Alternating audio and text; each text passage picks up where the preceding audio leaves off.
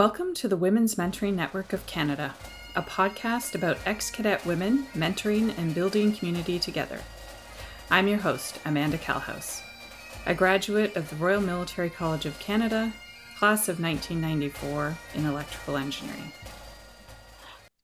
All right, so good evening. Today I have with me uh, Lieutenant Colonel Sarah Lemay. Thank you so much uh, for joining us. Um, this is season four of the Women's Mentoring Network of Canada podcast. And I'm really excited to talk to you and hear a little bit about your experiences um, over the last, you know, I guess, couple of decades. yeah. So, um, can you, we'll start off by uh, telling our listeners, you know, who you are and where you went to school and when. Yeah, so like you said, uh, Lieutenant Colonel Sarah Lemay, I went to RMC in Kingston following a first year of uh, RMC in Saint Jean as prep year, and I finished in 2008 with a bachelor's of chemical engineering. Awesome. And what's your military occupation? So I'm still an aerospace engineer. I didn't join as an aerospace engineer as we had talked about a, uh, a few weeks ago, but I've only been trained to be an aerospace engineer, and that's really I've really enjoyed it. So right now, you know, I've I've said your rank, but what are you what what are you doing right now? What's your what's your day job? yeah, so currently I'm the uh, I just took over a couple weeks ago as the commanding officer of 400 Tactical Helicopter Squadron eh, at CFB Borden our main mandate is to do second line maintenance for the CH 146 Griffin helicopter in support of tactical aviation and one wing. Awesome. Congratulations on the new Thanks. appointment. That's fantastic. And you sort of alluded to the fact that you didn't technically start out in in the AERE trade. So what what was it that um, prompted you to go to military college in the first place? And and what was that original offer for? Yeah so um i don't come from a military family at all. Um i didn't to be honest growing up n- really know that military career was an option until my oldest sister of four siblings, I'm the youngest, she's the oldest. Uh, she started dating a guy who was uh, going to RMC, and you know it's it's fun to say that she's now 20 years married with that same uh, individual. But um, yeah, so I I remember when I was 13 at the time, and he'd come for dinner and just started talking about what he was doing and that's really what piqued my curiosity and so as years went by it gave me an opportunity to ask questions to him and to realize that this was something that I could maybe try so I was 16 when I joined, and I had oh, to get my parents to sign. Yeah. uh, and uh, my parents knew nothing about it, but my brother in law just said, like, why don't you just give her a shot and they did and i'm really glad they did. Um, yeah. yeah. Oh my goodness. What was it that you were originally offered um, at the recruiting um, center? I was originally offered logistics officer. Um, i really wanted to be an AERE and i remember kind of asking him like you know this is what they offered me. What should i do? And he just said to me there'll be opportunities for you to request a change. So you should just take it. And I was like, I knew I knew nothing better. So I was yeah. like, okay, why not? But I didn't even put a day of logistical training in my, you know, as soon as I was offered the opportunity in I think the first half of first year at RMC, right. I mm-hmm. I asked to switch and I was approved my occupation change and I did that. So that was yeah really good. Oh, that's awesome. And so so in, you know, so you're you've you've been in for 20 years. So obviously at some point you made a decision to stay and not to leave. How how did you come to that decision and you know were there different were you know was it a single point in time where you had to decide to sign the IE or how how did that go for you? For for me I've always been and even today you know when asked like what's what's the goal? I I I don't think I've ever had one in terms of this is my goal. It's always been, you know, do I still enjoy it? Am I still being challenged? Do I still feel like this is something that I can contribute to? And for me, the, that answer has always been yes. I'm not everything is always perfect, but Mhm. um, there's been more, there's still a lot more things that I enjoy about it than things that I don't. And so as long as I feel like that's still the same, I haven't seen anything else that I would be even interested to try so far. So yeah, I'm I'm still happy to be committed to this. I don't know that there was a point where obviously when I when I had to re-sign my contract, I I kind of weighed the balance of like all the the good points and bad points. For me, it was the the contract meant more to just say like this is something I still want to do. Mhm. And what I was really the risk of not enjoying myself eight years down the road didn't seem to be that significant in terms of benefits that would be lost if this Right. If I really ended up in a space where I really didn't want to do it at the 20 year mark, for example. Right. Um, but yeah, I, I felt like this was an organization that I blended well into, that I was able to make the, you know, impart the changes, have an influence that I was interested in maintaining. And, you know, even over these last few years where things haven't always been as uh, glamorous from the Mm. outside, Yeah. um, I've always felt like I could bring more by staying in to push the yardstick forward. It's a it's an an interesting perspective, right? About, you know, how and where you can make change, right? hmm So tell me a little bit. You and I talked before this about, you know, being a married service couple and, you know, some of the things that has involved for you in terms of sacrifices that you are and are not willing to make. Can you can you talk to us a little bit about that? Yeah, so as you as you mentioned, you know, I am a service couple. My husband is uh artillery lieutenant colonel. Um, he's a graduate of 2005. Um, and so our relationship really began in 2007. Um, and you know, when I finished my AERE training, I was able to get posted to Valcartier where he was.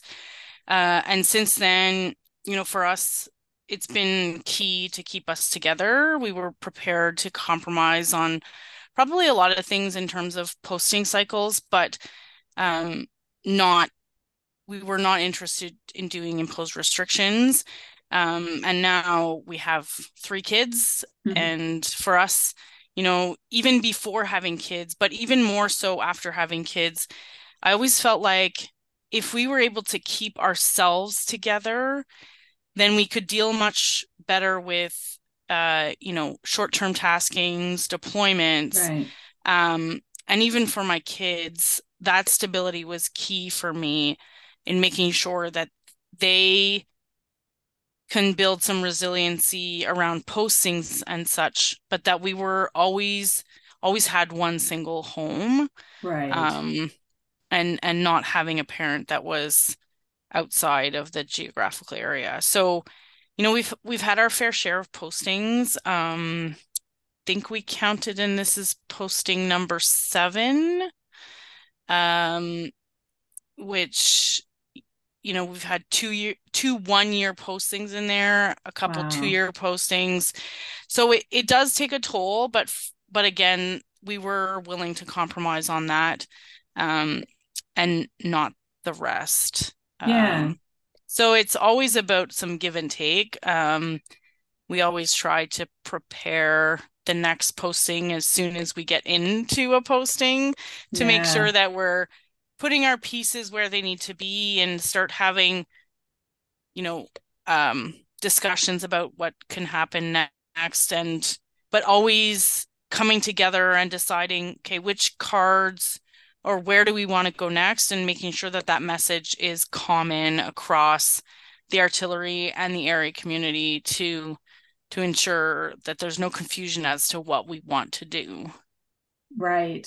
Yeah, I mean I was I was quite honestly surprised when when you you told me initially that you guys, you know, had hadn't been posted apart and you were both lieutenant colonels. I sort of assumed like okay, one's a pilot if you're in if you're an AERE your husband's a pilot or something else in the airport. Yeah, yeah. And then when you said artillery, I was like, "Oh my goodness, that that's impressive. Like it's impressive, you know, not just to someone on the outside, but to you know someone who's seen you know those types of um, relationships before and how challenging that can be. So um, it's always interesting to hear stories about people who have basically set their own boundaries mm-hmm. and you know how that is you know received positively or negatively um, but but i think it's important to know that there are there are different ways to make things work within the environment.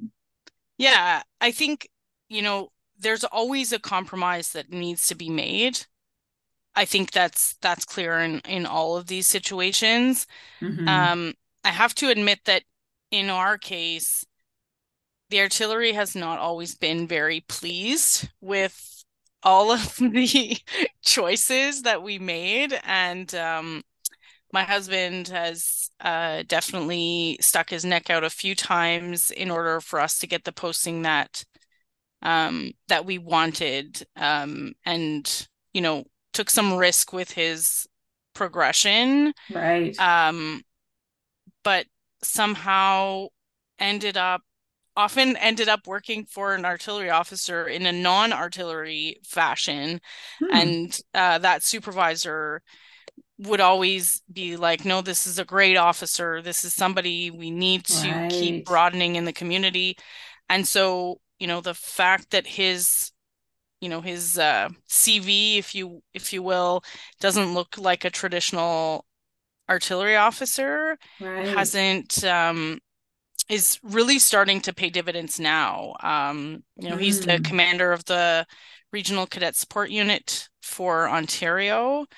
Um, and when he did that interview, you know, he, the fact that he had such a, a vast and broad experience base was what was interested, like what made them interested in his candidacy. So, right.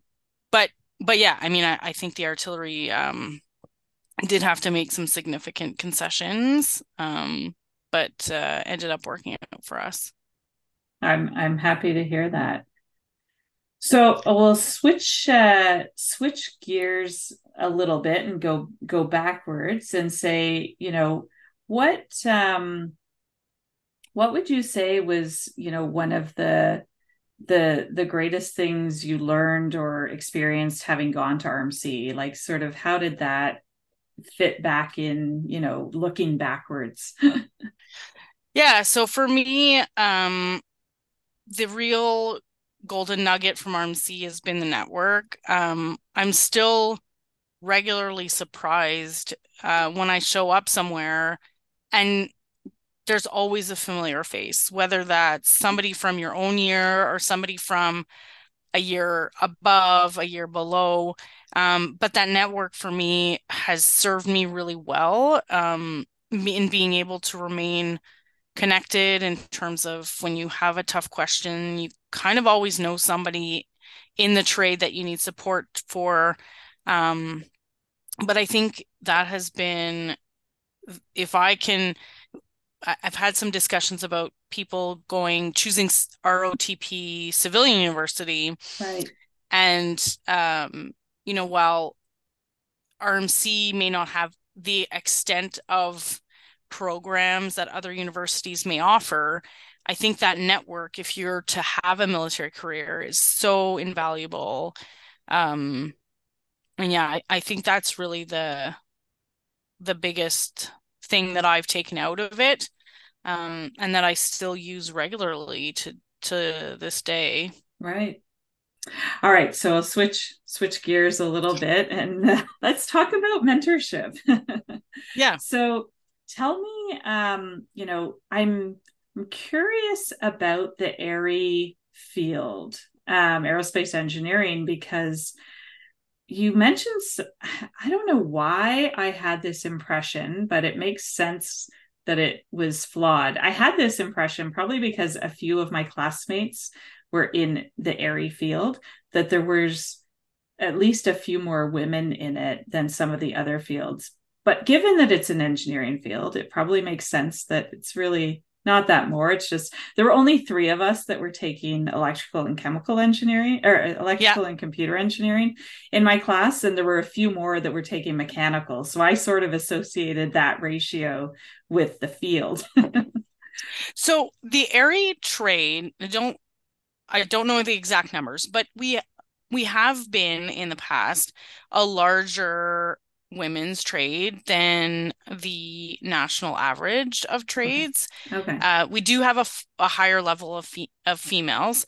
Um, however, um, well, first of all, we are a very large trade. We're over 600 um, people in the trade, um, which you know, in comparison, is considerably larger than other officer trades. Yeah. Um, and we do have a higher proportion of of females. The where we struggle is um, producing higher ranking females. There's been a few studies mm. uh, done, um, namely uh, Lieutenant or Colonel Tanya Maurice. Uh, did she was AERE and now she's an air ops officer but she had done a lot of studies on that uh, on her jcsp uh, paper okay. with regards to um, women retention and how it varies from men retention mm-hmm. and some of the statistical analysis um, i don't remember if she went specifically into AERE but um, if my memory serves me right, the AERE trade loses proportionately more uh, women at the end of the um, like at the 20 and now likely the 25 year mark. Um, the other part of AERE is that in general, we are a trade that suffers from a very high rate of attrition. Hmm mostly because we are we produce very attractive people to industry. Yeah. So whether that well industry or the public service, right? Um, we're we and I think you know part of me says we need to look at that in a positive manner because that means we're very marketable, employable. Yeah. Um, however, that means we have to constantly regenerate ourselves at right. a very high rate. Um, but for some reason we've struggled in the past to create female colonels so we had our mm. first female cor- colonel um, who finished as a major general Nancy Tremblay. Oh yes. But between her um, and then two new female colonels we had last year, there was nobody. Oh my goodness. We didn't so there's I and I don't know how long that was, but you know, from the time that sh- uh, General Nancy Tremblay was promoted colonel until we had the next colonel, there was at least, um, I would say seven years. I was going to say definitely more than five years. Yeah. Um, which is significant, but I, I think there's there's two pieces to that. The AERE trade has a very low percentage of colonels per capita, if you can call it that way. In right. terms of statistically, we have less colonels than many of the other trades. Right. Um, comparatively to our size. So our pyramid is very much mm. um it, the slope increases at or, or flattens at the colonel at the colonel level. Right. Um and the other part of that is that we have a high level of service couples in which you know, statistically speaking, often the, it's the female who's decided to end their military career to support the man. Right. Um, and so, yeah, I think there's lots of factors in play, but now, you know, it's really exciting because this summer we had our third female colonel all serving at the same time, which is, you know, as as a woman growing into that trade, it's really it, it's important. I mean, I think yeah. representation matters and this is really encouraging for many of us. Yeah, it's it's interesting. Some of the things you've talked about are are some of the things I've seen. I I'm in uh, I, I my my day job is in engineering at General Motors, and uh, a few years ago, um, there was some work done by Mary Wells, who's currently the dean of engineering at Waterloo, um, and I believe it was Mary that had sort of was working with the researchers on this to identify, they called it the leaky pipeline. And it wasn't just like, I think some of the same things would apply in the military as to, to industry, where, you know, they would graduate this certain number of women engineers but you know all through the pipeline you know from from batch like first getting them into university then you know the number that graduate from a bachelor program and then they also looked on the academia side of masters and phds but to the percentage that we're still working you know 20 to 25 years yeah. later in that technical field it it just drops off significantly and yeah the attrition rates are yeah it's it's you know it's disheartening. Yeah it is. to, to those of us that that aren't dropping off and and trying to you know trying to understand sort of what are the what are the factors you know.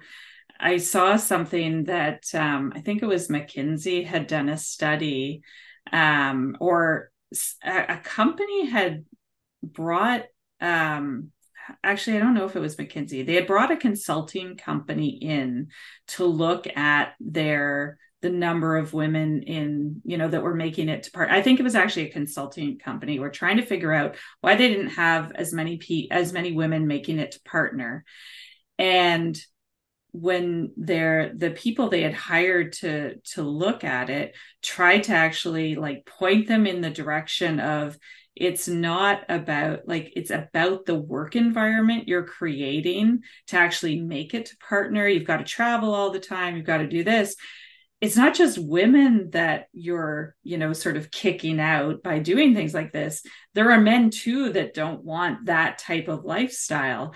And but it, it for the article i read i remember the the res, the end result was they actually made no changes because the answer wasn't the answer they wanted to do anything about and yeah. it, it can be just so hard to sort of change you know the systemic way certain things are run in order to you know improve it for everybody like that that's i think one of the things that i i've learned over the last like 10 years in in looking more at some of these things is you know when we when we put in policies that that make it better for women it makes it better for everybody that you know some of the policies are for mothers. Well it makes it better right. for fathers too. And you know things yeah. like that.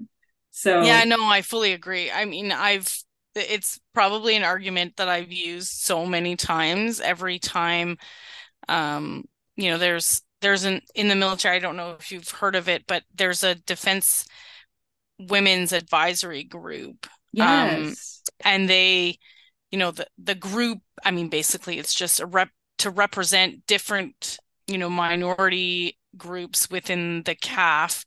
Um, and you and the goal is that we will bring initiatives forward. You know, women will write initiatives that could change some of the policies. Well, most of the time when when those policies have changed, everybody's benefited because yeah. while it's an initiative that's brought forward by a woman, the outcome of it doesn't necessarily mean it benefits women only. Right. Um, and the same goes for all the other defense advisory groups, whether they be, um, you know, the LGBTQ uh, ones or um, I don't remember the other ones, but there's a few. I think there's five or six okay. different advisory groups um, and really like the the whole concept is just that sometimes when you have a little bit of you know similar views that can bring something forward there's a little bit more horsepower to get some yes. of these things moving um and it, but it becomes more inclusive for everybody Yeah, we have we have something similar um, where we have ERGs, employee resource groups, mm. and they're really, you know, I I belong to the military ERG, go figure. Um, but you know, the they're really about you know providing a group where you have like um, you know people who have maybe gone through similar experiences, whether it's we have um we have an um an Asian um, Asian and Southeast Asian group. We have, you know, African American descent group, and we have the women's um, the women's network. But we have twelve different groups. Um, oh, wow. And you know, really from you know, indigenous persons, the um, accessibility. GM Plus is our LG LGBTQ um, group as well. And so, you know, those those voices now have direct access through their chairs you know to um, the leaders of the company to to share you know different ideas and initiatives that can yeah like, and identify can... barriers that are yeah. are invisible to some um, yeah. until you're in part of that group and living through those barriers um, yeah no but they're i think they're key and really important yeah um, yeah no and i i think i don't think i personally realized the importance they had earlier in my career and i i don't know i i've talked to a few people that are you know a little closer to my generation that when you know women's groups first came it was like oh i didn't want to be associated because i just wanted to fit in and yeah. i think it was when there's been this change i'd say in the last decade from a notion of integration to inclusion. And i think that transition i think has been a, a positive thing. Yeah i i think um as leaders and this is you know i've had many discussion with a few junior AEREs that have just graduated from their course recently and that's kind of my message is really like you, we need to lead with authenticity now yeah. Um, I mean, we should have always been able yes. to do that. Um, but in the past, like we always, you know, there was much more of a sense of need to kind of assimilate. Yes. Um, and and nobody wanted to draw attention to ourselves, whether positive or negative attention. But now I think it's really more about just being who you are and and embracing that as a leader. And I think you know what i'm what i'm hopeful of is when i see my subordinates realize that i may not be the leader they thought they wanted right. but then they discover that that's just me and they're happy to have just me. And to be fair i would never be able to not be myself as a leader. That facade would crack you know probably right away. Yeah. Um but I, I think that um, the embrace of the institution to want people to lead authentically is key to to progress. It's it's interesting you mentioned, you know, talking to some of the junior AEREs. So how how has mentorship been for you and, you know, how how do you see that as a mentor as well? Yeah, I think um so the AERE trade, I, I don't know how long they've been doing this, but um, when you're succession managed, they have a formal mentorship program for which um, once you're identified, you're assigned an AERE colonel that is your mentor. And they they also play a role of kind of I wouldn't say career manager, but they kind of help you guide you into like, okay, what next job, next position. Um, and you benefit, I think, as a mentee as much as you're willing to invest into that relationship. Right. I've really tried to embrace it and have like not just this is my next step kind of discussions, but really trying to understand how to grow as a mm. leader and the yeah. like. So for me, it's I've really found those relationship beneficial. As far as a mentor for me, um, I've I, I still feel that apart from that formal mentorship, once you're identified as succession managed, there really isn't um, something in place. The AERE trade is is looking at trying to broaden that. Um, we've just they've just recently started a teams group um, where, as lieutenant colonel, we're asked to post our uh, biographies, and mm-hmm. then mm-hmm. I guess the intent the intent is that people will go and kind of search all the bios and if they see somebody who has has done something you're interested in doing then it's an open door to reach out to ask okay. questions to develop kind of that relationship. But otherwise um, now as a CO I have a few areas that work for me and I'm really trying to get to the opportunity to get to know those individuals. Um, mm-hmm. uh, one of my lieutenants is actually just recently going to be uh, going to be posted very shortly and so i i i actually met with her last week and i just kind of shared like my goal to build a relationship with the AEREs within tac aviation and that you know if she does happen to have questions or wants to have a discussion um, you know, at least now she has a face to put to the name and, right. you know, opening that door to reaching out and having those kind of discussions. And I've tried to do that throughout my career and still try to link in with a few of those individuals on an opportunity basis to right. to kind of see how they're doing and and continue to offer them an opportunity if they want to get my perspective because right. I think mentorship is about trying to get several different perspectives even if it on the same problem set to try right. and assess what works best for you. Yeah. Um because mentorship you know if you only I think if we only get the per- perspective of one person like we're not necessarily growing we're just kind of becoming that yeah. that person. Them 2.0 yeah exactly. Uh but yeah no it's um it's been really good. And for me just recently I um I've been assigned a new mentor, but I I took advantage of knowing that I would have to change mentor because my mentor got promoted to general um to to seek a, a, person that I was hoping to get to know a little bit more. And in this case, I did request um one of our female colonels to be my mentor more because I think on a personal basis she she has more in common with me and maybe somebody I can bounce ideas. She's in a service couple, she has some children, uh, mm-hmm. uh, versus previously my mentors have been more um, community based, so tactical aviation AEREs, right. um, and so had a bit more of the the trade structure that I wanted to pursue. And in this case, I kind of went more on the personal route, and I'm excited to see how that relationship can grow.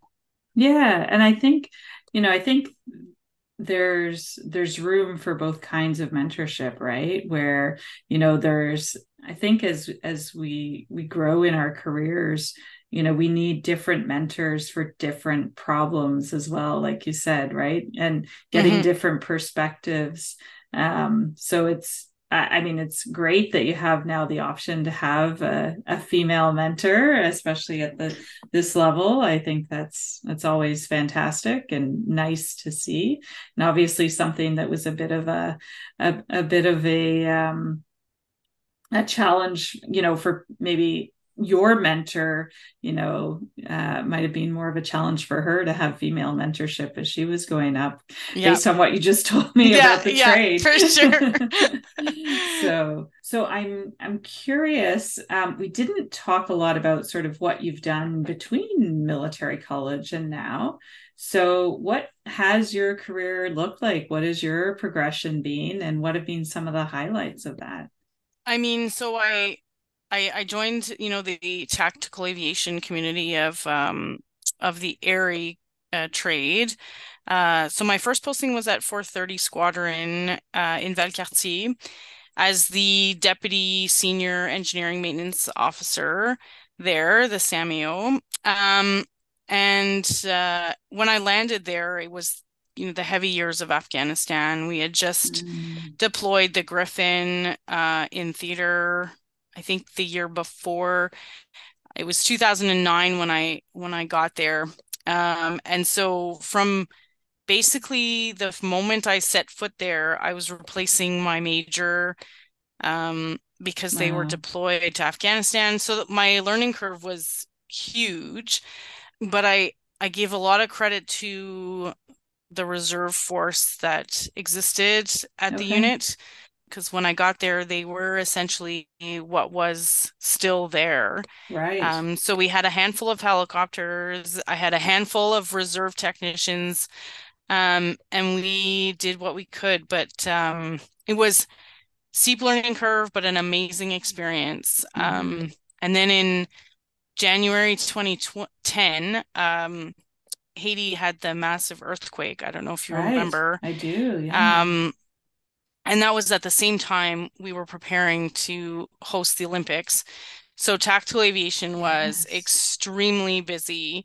Um, we had, you know, Afghanistan, the Olympics, and then now Haiti. And so having just joined the community, a new graduate, I was the one that was at home. And I remember on a Friday, I told my boss, my SAMEO, I said, um, if you're looking for somebody, I'm available. Right. She said, yeah, yeah, okay. And uh, I went home for the weekend and I came home that Monday, came back to work on Monday, and she just looked and she's like, You're it. Six hours notice to move, get your stuff. You're going on the plane. Oh my So goodness. I was um I was nine months since graduation of uh, my AERE trade training and uh, getting ready to deploy. I remember going home, packing all my bags, uh, showing up back at work to get on into a van. We were driving to Trenton. We didn't really know when we were going to leave, but we ended up staying, I think, a, a day or two in Trenton before we got loaded on a C-17 and flown to Port-au-Prince. So that was um, that was definitely, you know, uh, a highlight of my career. That deployment it was a small deployment, but very austere conditions. Um, Yeah. You know, hard rations, tentage, uh, uh, for, you know, a month and a half, uh, short, but uh, really, really rewarding and eye-opening for me. Right. Um, so I completed uh, two years at 430 Squadron before we got posted to Kingston. Um, I went to One Wing headquarters. My husband went to RMC as a squadron commander, so that was uh, interesting. Yeah. Um, yeah, we spent four years in Kingston. I was at the headquarters. We had uh, our two oldest kids in Kingston. Great experience. I was able to work on the implementation of the new Chinook squadron. Um, Okay. when we we bought the new Chinooks uh, in 2013.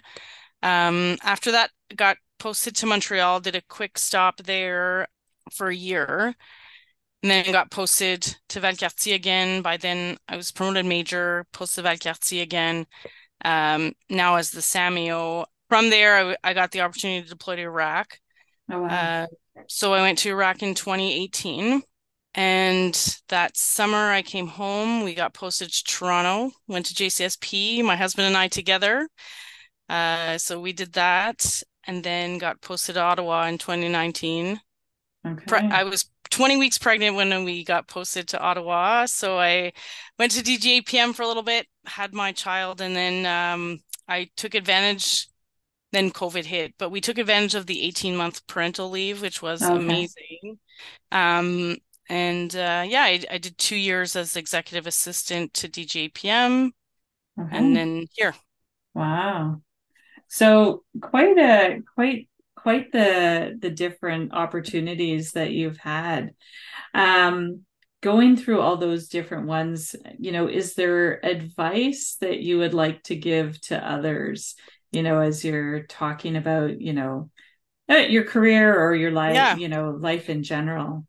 I I think for me, and this is um, I've I've told a few again junior AEREs is follow what you your interests are.